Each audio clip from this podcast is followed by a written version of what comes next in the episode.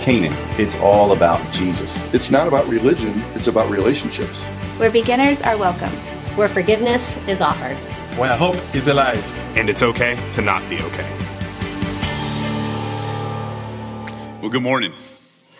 It's great to see everyone. Um, if you have your Bible, go ahead and pull it out, and we're going to open up to the book of Philippians. And we've already read this as a congregation, so we're not going to go back and read it again, but we're definitely going to go through it and unpack this great passage um, that Paul lays out, starting in uh, verse 5 of chapter 2, really goes all the way through verse 11.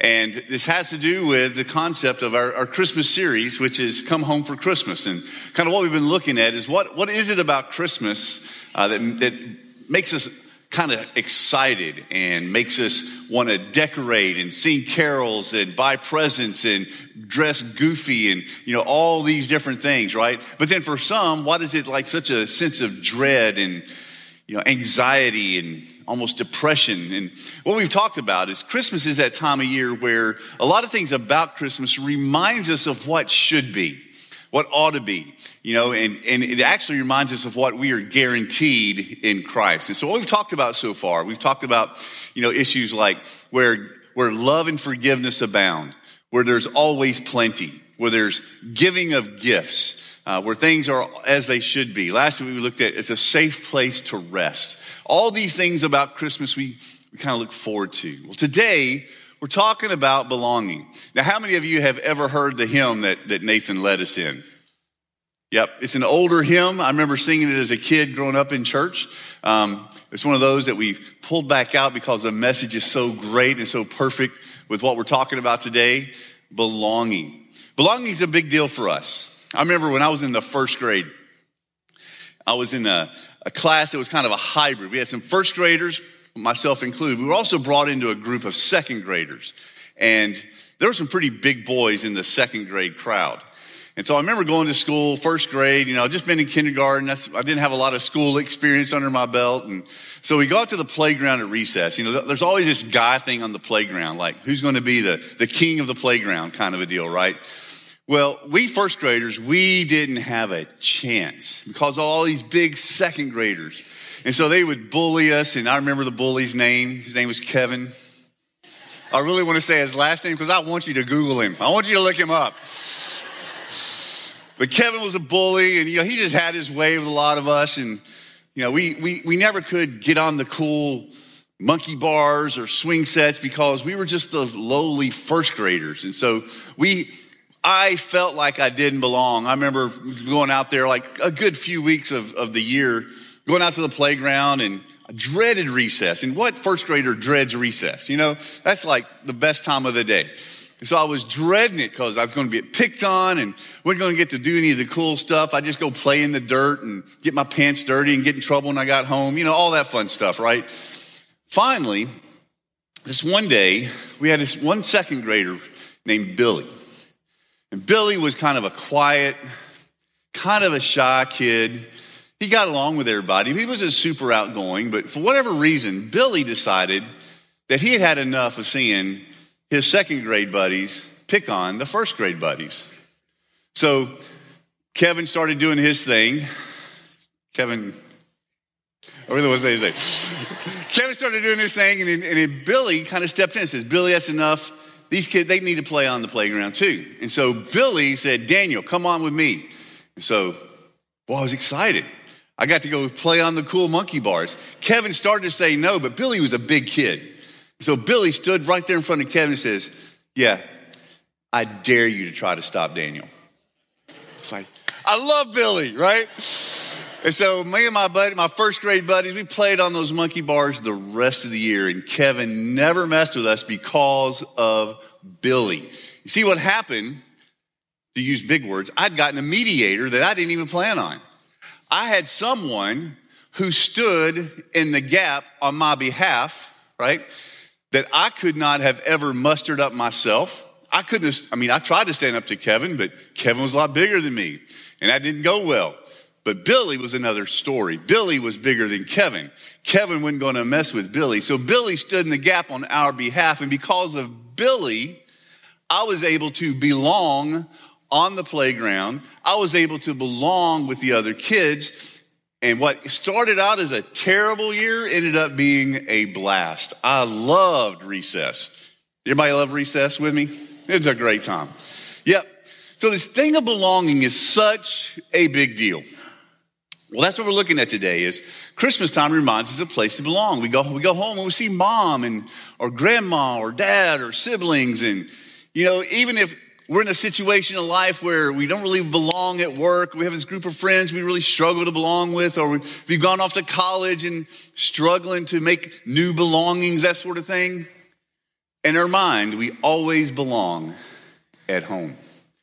And so that's what we're talking about. We're talking about belonging today. And here's kind of our, our big thought as we unpack this Philippians passage, because it's really about belonging.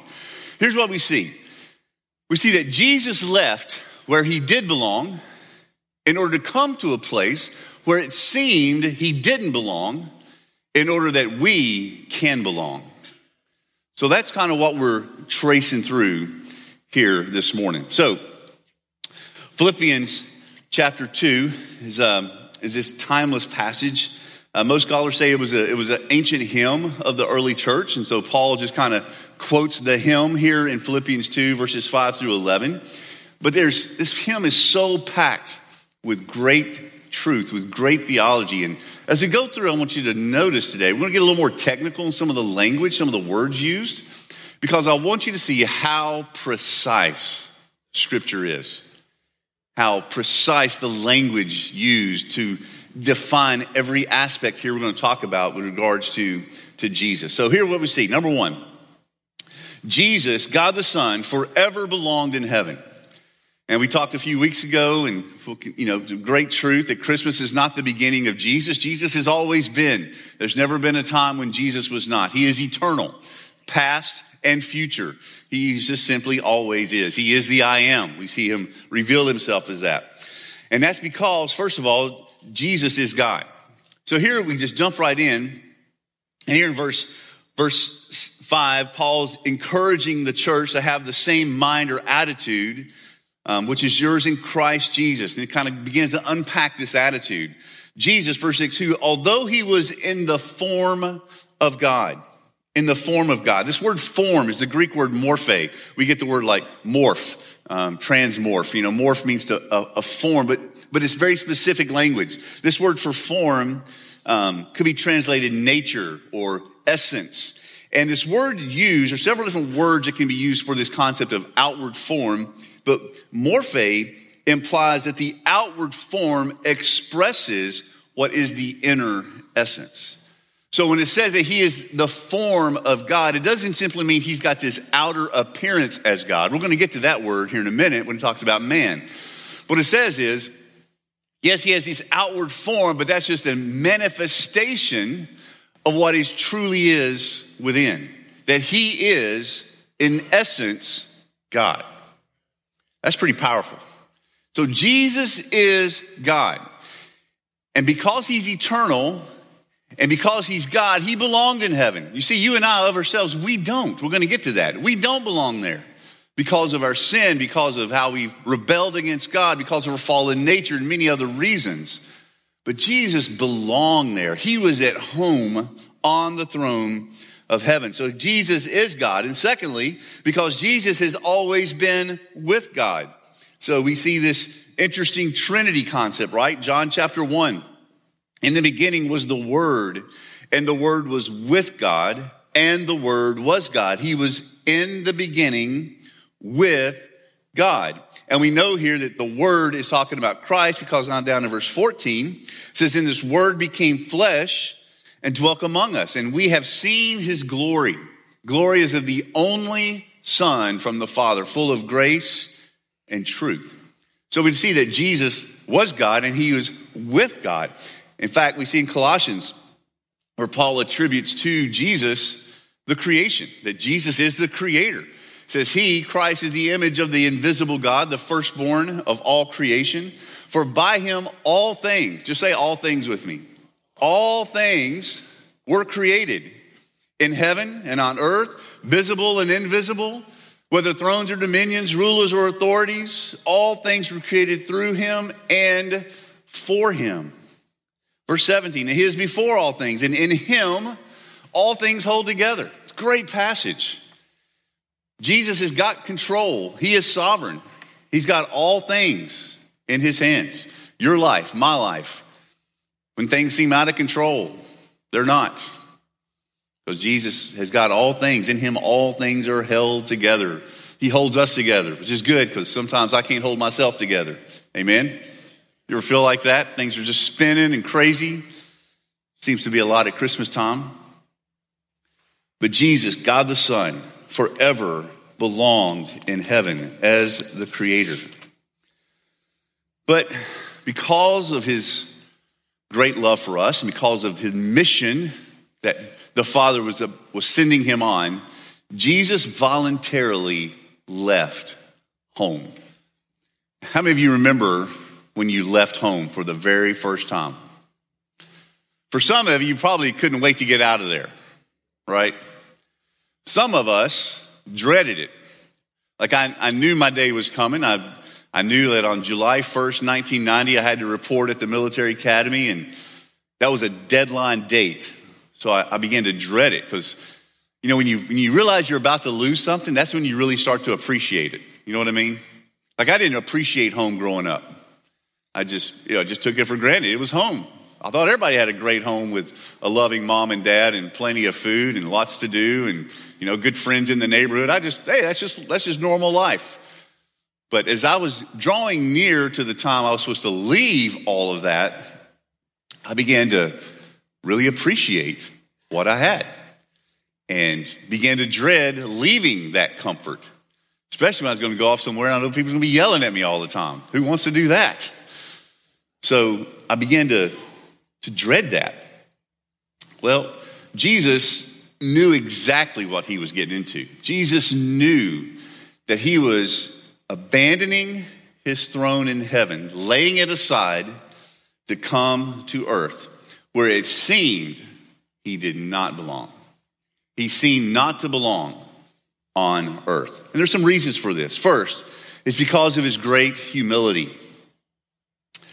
So it goes on here in our text, although he was in the form of God, that morphe, outward expression of the inner essence. Verse 6 He did not count equality with God as a thing to be grasped or held on to or, or clung to. So let's look at this. First, Jesus did not grasp at being God. What do we mean by that? Some other ways this verse is translated. New King James says, do not consider it robbery to be equal with God. Um, Holman Christian says, do not consider equality with God as something to be used for his own advantage. Uh, New Living Translation says, he did not think of equality with God as something to cling to. And New Revised Standard says, did not regard equality with God as something to be exploited. So, what does this, what does this phrase mean? well, this means that Jesus, although he was God, he had every right to continue on the throne of God, did not consider that, that he should hold on to that no matter what. So, he's willing to lay some of that aside in order to come to this place where it seemed he didn't belong. Have you ever been thrust into a situation where it was obvious you just did not belong? Have you ever traveled to a foreign nation? I remember, I remember going to um, Belize for the very first time. I'd never really been out of the country, and I was on my mission trips in 1997. I go on a mission trip to Central America, Belize, and I, I get to the to the airport, and they quickly move me off of the, the regular plane. I get on this little prop plane because I'm going into the jungle down right on the, the border with Honduras and Guatemala on the southern part of Belize. So we, we fly this little puddle jumper plane down there. I get off the plane, and everyone is very different than me, right? I get off the plane like I'm the I'm the white guy, you know, and and there's like everything else. You have like Aztec, Mayan ancestry, you know, the darker skin. You have, you have those from Jamaica who are the, the, the black. You have, I mean, it's just all these other people and I'm the white guy and I'm speaking like American English. They didn't speak that. And so I just realized I'm in a very different world, right? Um, kind of like Dorothy. I mean, we're not in to- we're not in Kansas anymore, Toto, right? So recognize I immediately did not feel like I belonged. I mean, that was kind of a shock to me. If you if you never experienced that, can be kind of a shock the first time you you travel on a mission trip or travel ab- abroad. Here comes Jesus, God in the flesh, the one who created everything. And how does he come? Is he born in the, the palace of the Caesar of Rome, the most powerful man in the world, where he would be treated with wealth and dignity and respect? Nope. It's not how Jesus enters this place where it seemed he didn't belong. He enters through a teenage girl who wasn't even supposed to be pregnant yet, who wasn't hasn't culminated the marriage yet, who was poor. Dad was just a good old hard-working blue-collar carpenter. He wasn't a prince. He wasn't well educated. He wasn't wealthy. They didn't have a palace. In fact, there was not even room for them in the in the local Motel 6 in Bethlehem. He's born in a cave or in a barn. They didn't have a crib for him. Took straw and put it in a trough, laid God in the flesh in a trough. His audience was not servants and kings, it was shepherds and animals. And a couple years later, wise men. He entered humbly, great humility. Didn't seem like he belonged. So he, he came and didn't grasp at his equality with God, but instead it says, going reading on, it says, But he emptied himself by taking the form of a servant. So he emptied himself. Jesus made himself nothing. It's one way that some translations read. This word emptying means, means to pour out. So certain things that Jesus poured out of himself in order to be able to come to earth as one of us. He, you know, he emptied himself. He poured himself out, made himself nothing. And what, what did he do here? Um, first, says to belong, he had to empty himself of his great glory. He set aside a portion of his glory. He still maintains some of his glory, but not all of it. We see these interesting verses. Um, we see that when he returns, sovereign, the King of kings and Lord of lords, who alone has immortality, who dwells in unapproachable light, whom no one has ever seen or can see. Well, we know Jesus laid some of that aside to come because people could see him, they could approach him. So there was something different there. He had laid aside part of that glory. In John 17, his high priestly prayer, the night before he's crucified, this is what he prays to the Father. Now, Father, glorify me in your own presence with the glory I had with you before the world existed. So here Jesus is remembering back to the fullness of his glory prior to him setting some of that aside so that he could come to this place where it seemed like he didn't belong. He remembers that. And it was good. It was glorious. It was fantastic. And he, he prays for God to glorify him in that way once again.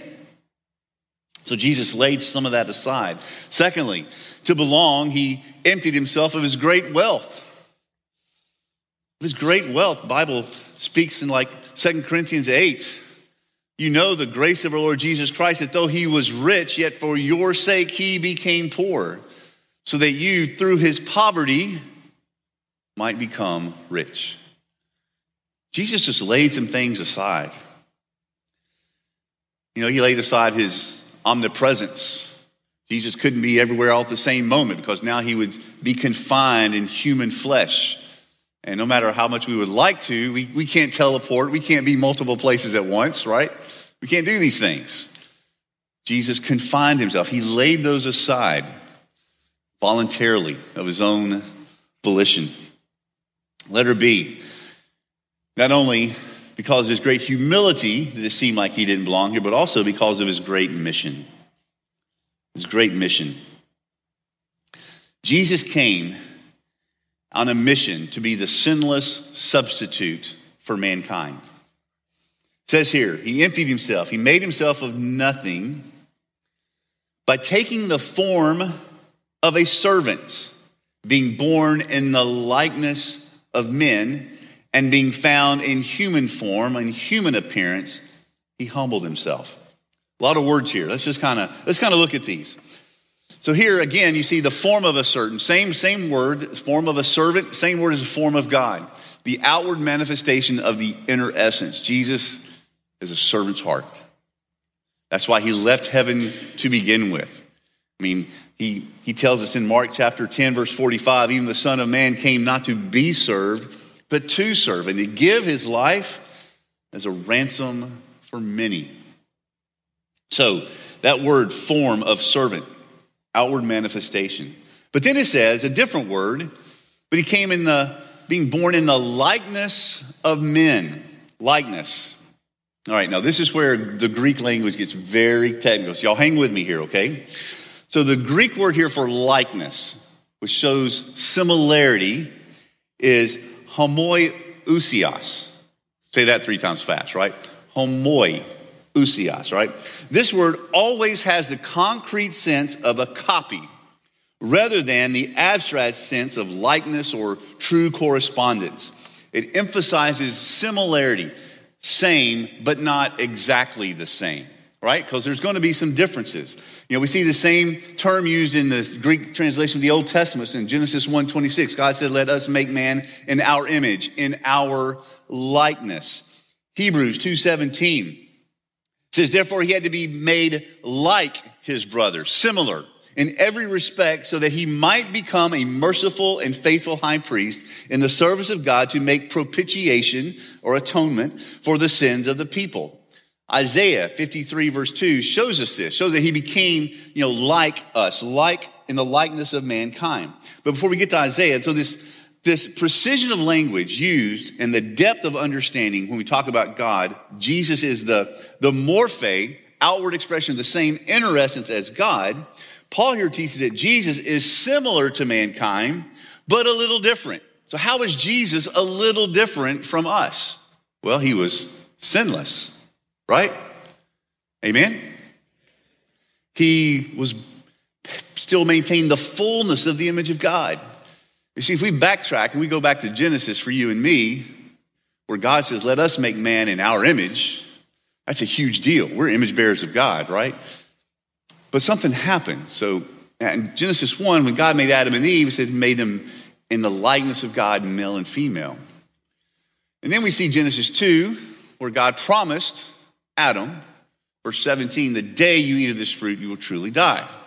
Genesis 3 happens. They eat the fruit. They don't physically die, but they spiritually die in that moment. There's spiritual death that takes place, and physical death would, would follow. But then you get to Genesis 5, and it's very fascinating how you see the verbiage here when it talks about this is after you know Cain kills Abel, and so Adam and Eve got to kind of restart the family all over again. And, and so Genesis 5 begins like when Adam was created, he was created in the image of God, like him. But now Adam, at 130 years old, gives birth to Seth, who's in his own image, in the, in the likeness of Adam. So it's like the author here differentiates how Adam was created in the image of God and now how Seth is born in the image of Adam, because something has changed, right? Now we know theologically that what changed was Adam spiritually died. He is spiritually dead because of his sin. The fall happened, corrupted him. They still, you know, markings of the image of God, and so we still have those today, but we are not in the image of God the same way Adam was before the fall. That's why we sin. Amen? Are you with me? A lot of theology, I know. We're, we're digging in, we're drilling down a little bit. So but then comes along Jesus, and that fallen nature is passed, you know, from generation to generation, from through the male. But here we go, here we have when Jesus is born, he's not born of the seed of man, he's born of the Holy Spirit. He's not born spiritually dead, he's born, he's God in the flesh. He's spiritually alive, right? And so there's a difference there. And so here, the, the, just the technical language that Paul uses and pulls from this ancient hymn to go through this really powerful and what would become really some deep theology called Christology, what we believe about Christ, is so helpful and so amazingly precise. Very precise. And so he has no sin nature.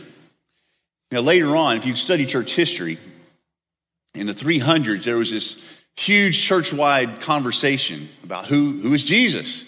And they wrestled with this. Is Jesus God or is Jesus man? And so there's this huge debate, and they would write, you know, many, many letters and correspondence. They would come together as a council and, and have these conversations because biblically, he's, you can see he's God, and biblically, you can see he's man. Well, it came back to that word that I said earlier, homoiousis, right? Which means similar. He is homoiousis to man. But there's another word. This other word, this guy named Athanasius pulls, he says, uses this to describe how he's like God. And it's not homoiousis, just one little I is going to make a difference. It's homoousis, which means of the exact same stuff. So what they said, Jesus is homoiousis, similar likeness to man, but he is homo, homoousis, exact same stuff when it comes to God. Then he goes on and says, came as in the appearance of a man. Uh, human form, verse, verse 8, and being found in human form, human likeness, appearance as a man. That's a totally different word. Here, the Greek word is schema, which is denotes the outward form, but has a little bit more than that, but mostly just looks at the habits, activities, the functions, the modes of a, of a form. And that's what it talks about with Jesus being in the appearance of a man. He had all of those qualities as a man. Isaiah 53, verse 2. He has no stately form or majesty that we should look upon him, nor appearance that we should be attracted to him. So Jesus didn't come as, you know, Brad Pitt or some whatever guy that y'all think's really good looking. I don't, don't keep up with that, but whoever that might be. Um, he came, he, had no stately form. He wasn't like he wasn't like super buff and super ripped. He wasn't. Uh, he wouldn't stand out in the crowd. He he just looked like an average, everyday guy. Right? That's what he looked like. You wouldn't have seen. You wouldn't have seen him and go, "Oh, that guy. He there's something special about him." Wouldn't be like that. You know. He's not overly gorgeous or overly athletic or overly good looking. He was just no stately form common. And we see Romans 5:18. This had to be. Because it says, as one trespass led to condemnation for all men, talking about with Adam, so one act of righteousness leads to justification and life for all men, Jesus, the second Adam. For as by the one man's disobedience, the many were made sinners, so thanks to Adam, we didn't belong. So by the one man's obedience, the many will be made righteous. Because of Jesus, we will belong. And here he became our substitute. 1 Peter 3:18 For Christ also suffered once for sins, the righteous for the unrighteous, Jesus for me, that he might bring us to God, being put to death in the flesh, but made alive in the spirit. Jesus' mission was to rescue us. He goes on, came in the human form, but he humbled himself by becoming obedient even to the point of death death on a cross. That was his mission. He knew that. The Jesus who leaves heaven, confines himself into the infant, knows that this goes to the cross, knows that this goes to him being our sacrifice, our propitiation, our atonement. He did that, eyes wide open. He wasn't hoping for a better way. He wasn't pulling that you know, maybe, maybe things will work out a little differently. He knew this, and yet he came anyway, intentionally, to be our sacrifice. And number two, his mission to accomplish the will of the Father. Jesus knew this. He, was a, he wanted to glorify the Father, accomplish the mission the Father had for him, doing whatever it took to rescue us according to the will of the Father. Jesus says this in John 6 38. It's a very revealing passage. He says, I have come down from heaven not to do my own will, but the will of him who sent me. I'm sure everyone was wondering, well, what is the will of the one who sent you? That's a great question. What was the Father's will for Jesus? So clear. He says, This is the will of him who sent me, that I should lose nothing. Just say nothing. Nothing.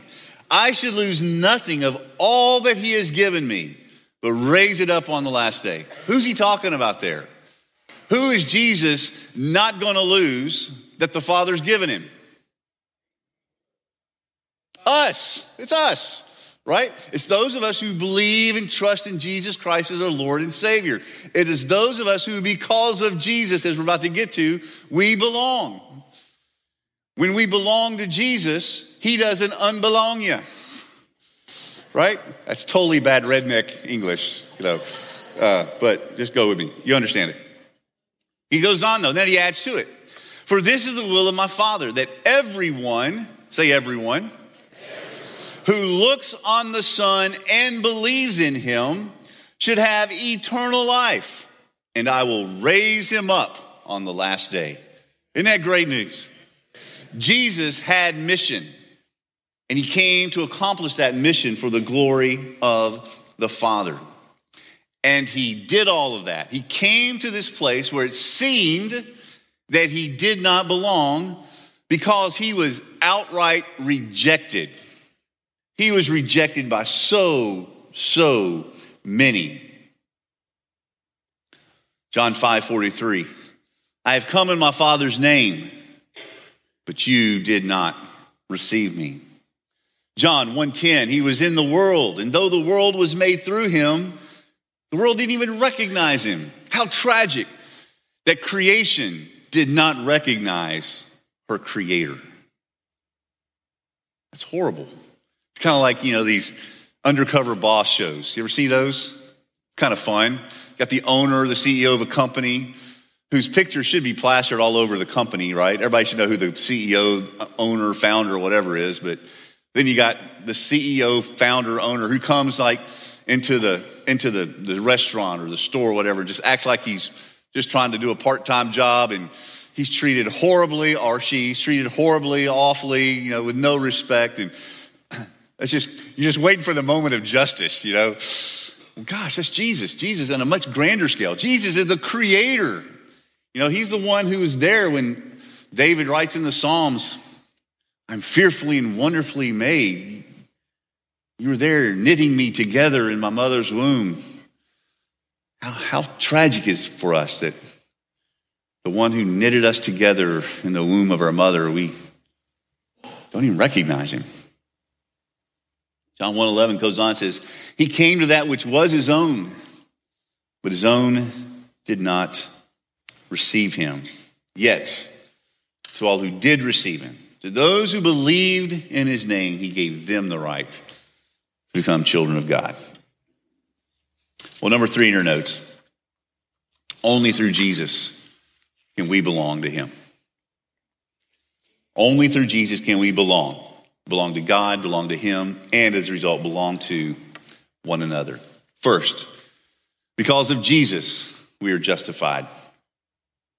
We are justified. That word justified means to be made right with God, to, to be reconciled to God. We just read John 1:12, as many as who did receive him, those who believe in his name, he gives them the right to become children of God. This is all this justification process. Romans 5 1 says, Therefore, since we have been justified by faith, we have peace with God through our Lord Jesus Christ. We have peace with God because of our faith, not because of our efforts. Remember, you can't belong to God by trying hard. You can't belong to God by trying to be a good person. You can't belong to God by giving a lot of money to charity.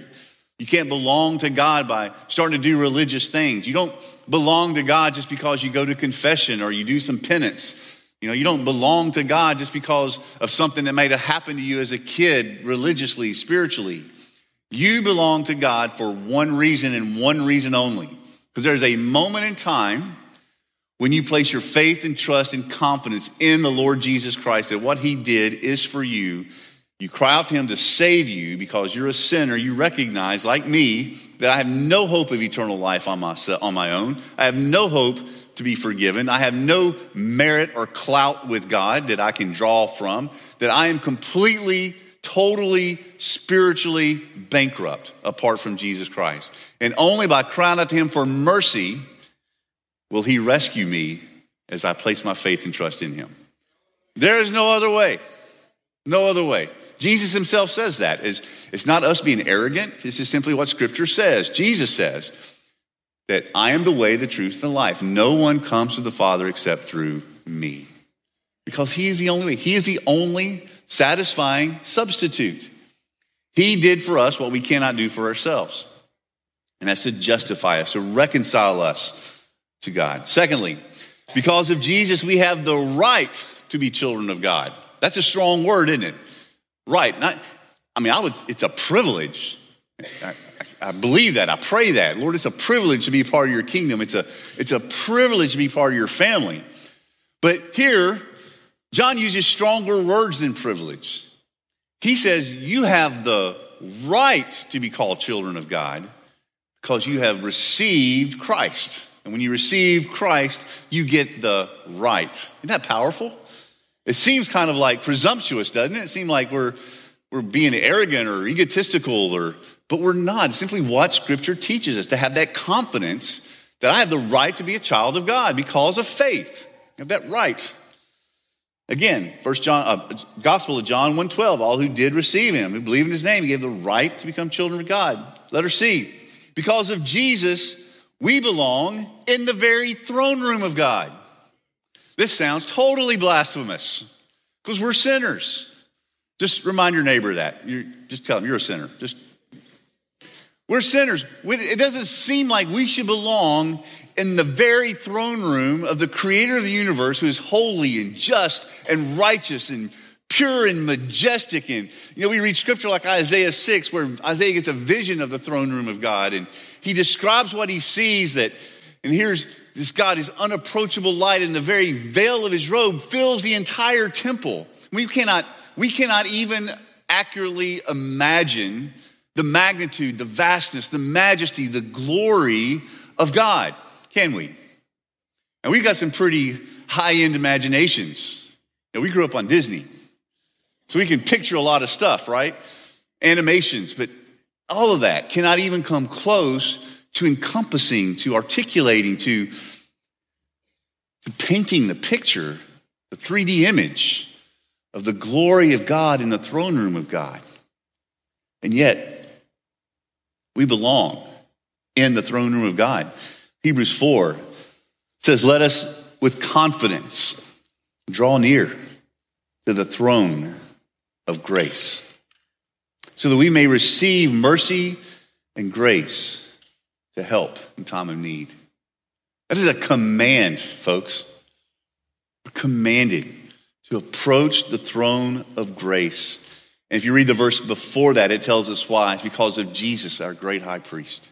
Because of Jesus, we have access, entrance, audience to the creator of the universe, God the Father. It's amazing. Letter D, because of Jesus, we belong in heaven. Isn't that good? We belong in heaven. We've had some funerals lately and uh, some great godly people who we love deeply, we miss sorely. But they're, they're with the Lord. They belong they belong where they are right now. And we will too. Revelation 20, love this, It goes through this pretty scary scene called the Great White Throne Judgment, where, you know, Hades, which is the, the place of the, the deceased that have gone to and, and not had a relationship with Christ. And so Hades releases the dead, and all the people throughout all the time come before the throne of Christ. And um, I think this is kind of where Paul ties in here. If we pick back up in Philippians 2, because of what Jesus did, God exalts him, bestows on him the name above every name, so that at the name of Jesus, every knee will bow and every tongue confess. In my own personal theology mind, the way this works, this is all played out right here in Revelation 20, this great white throne judgment. We see every person who's ever lived that's not a believer. We see Hitler, Stalin. We see just myriads of people who blaspheme the name of the Lord throughout all of history. And it says everything in heaven, on earth, and under the earth. We see the demons. We see Satan himself in this line. I, this is the way I pictured anyway. Coming before this throne with King Jesus sitting upon the throne in his majesty, his splendor, his power. He's not the infant in the manger anymore. He's the lion of Judah. He is the king of all kings. He's the creator of the universe. And he's on this throne with eyes like fire, penetrating into the hearts and souls of mankind, reading their thoughts, their intentions, knowing everything about them before they even know it themselves. And they kneel and they say these words Jesus is Lord. And at this moment, it says, in everyone whose name is not found written in the book of life, is cast into the lake of fire. But the opposite is true. Everyone whose name is found in the book of life is in glory forever, in heaven forever, with Jesus, with God.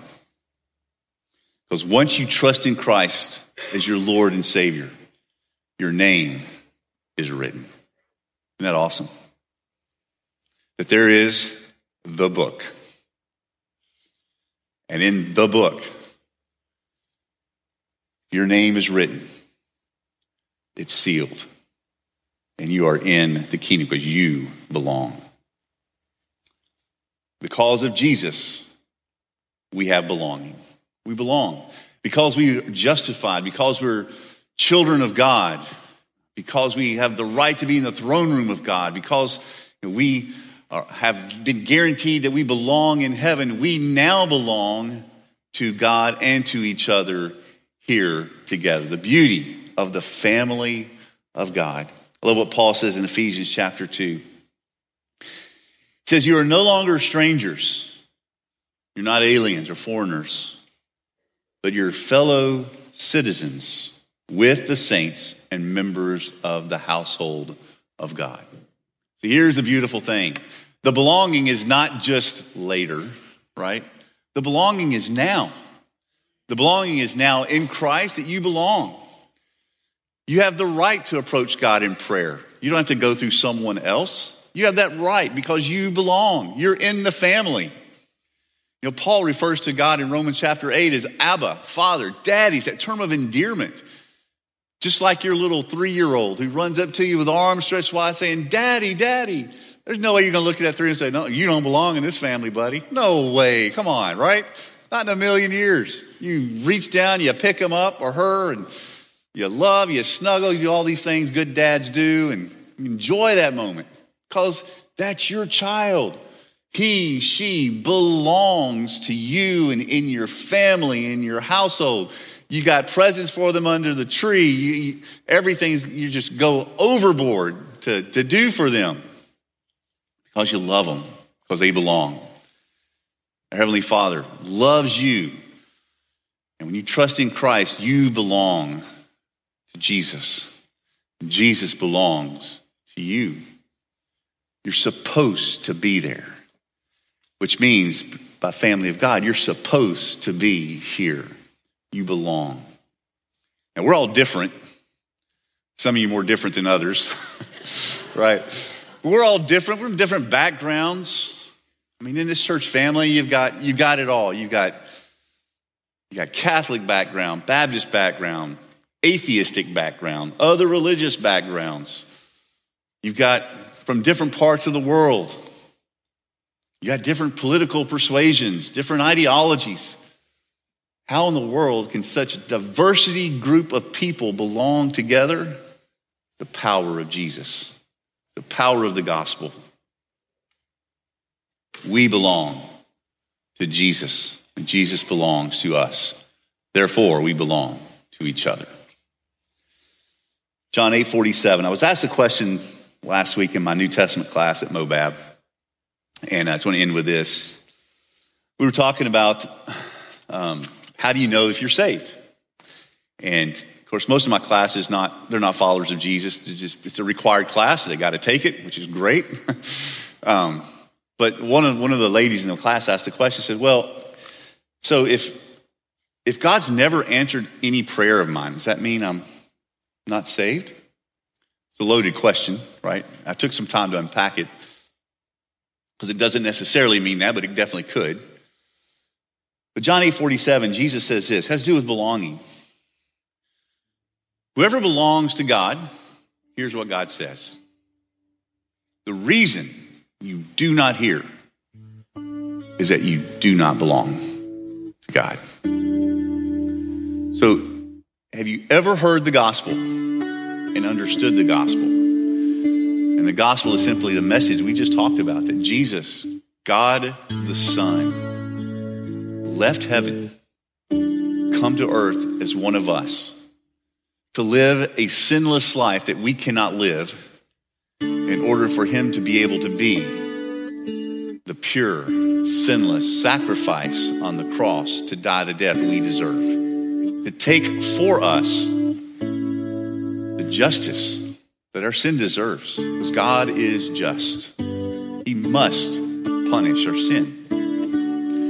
So Jesus took that justice for us. But in so doing, also freed the Father now to be able to lavish love and grace and mercy, forgiveness upon us because of Jesus. That on the cross, Jesus, God in the flesh, he died. But we know on the third day, he rose again. Amen? And he's alive. Even at this moment, he's alive. And he summons us to follow him. He sends his spirit, the Holy Spirit, to teach us, to lead us, to convict us, to guide us, to gift us, so that we could follow him. And he blessed us with this thing called the church, which is not perfect, but it is perfectly his idea. And it's his bride, and it's his people, his body, to help us all follow Jesus. This is all the gospel. If you hear this, you've never been that moment you've trusted in Christ as your Lord and Savior, maybe this is God speaking to you through the gospel that you need to be saved today. But if you hear it, bounces off, you don't respond, you continue to just try to be a good person on your own, or, you know, do some few religious things, give to charity now and then, but your life is still all about you. Your life's not about Jesus. It's not about God. It's not about loving Him and loving others. Your life's about you, career, money, stuff, relationships. That might be you, the last sentence here. Are you hearing the gospel? Are you hearing what the Word of God says? You hear, and you can belong. But if you don't hear, maybe it's because you don't belong. So, where are you? Where are you in your journey with Jesus? Whose journey was so intense for you? We're called to respond in faith. So I'm going to invite us to stand. We're going to pray. We're going to spend a little time just uh, in a time, a season of response. Uh, where the altar is going to be open. I'm going to pray for you here in a minute. and we're going to open it up for you to respond to whatever the Lord's laying on your heart. We'll talk about that and what that looks like. So let's pray together. Jesus, thank you Thank you that you have done so much to rescue us, that you left what we can't even imagine as a glorious home. You left heaven, you left heaven's throne. You set aside for a period of time some of your glory, some of your some of your God qualities, like your om- omnipresence. We can't even imagine what that was like. Yet you did it for the glory of the Father in order to rescue us because of your love for us. So, Lord, thank you. I just pray now that we don't take this for granted, that we don't take what you've done for granted. We don't just count it up as, oh, just another day at church. But the Lord, the power of what you've done impacts us right here, right now. Lord, first I pray for anyone who's here who's never trusted in you, never surrendered their life to following you. God, I pray that you would rescue them now, that you would save them through the gospel. That, Lord, you would move them just to come and pray with me or one of the other pastors or counselors and just begin to seek you and explore this amazing, eternal, long relationship with you that we call salvation. God, I pray for others who might be saved already, but,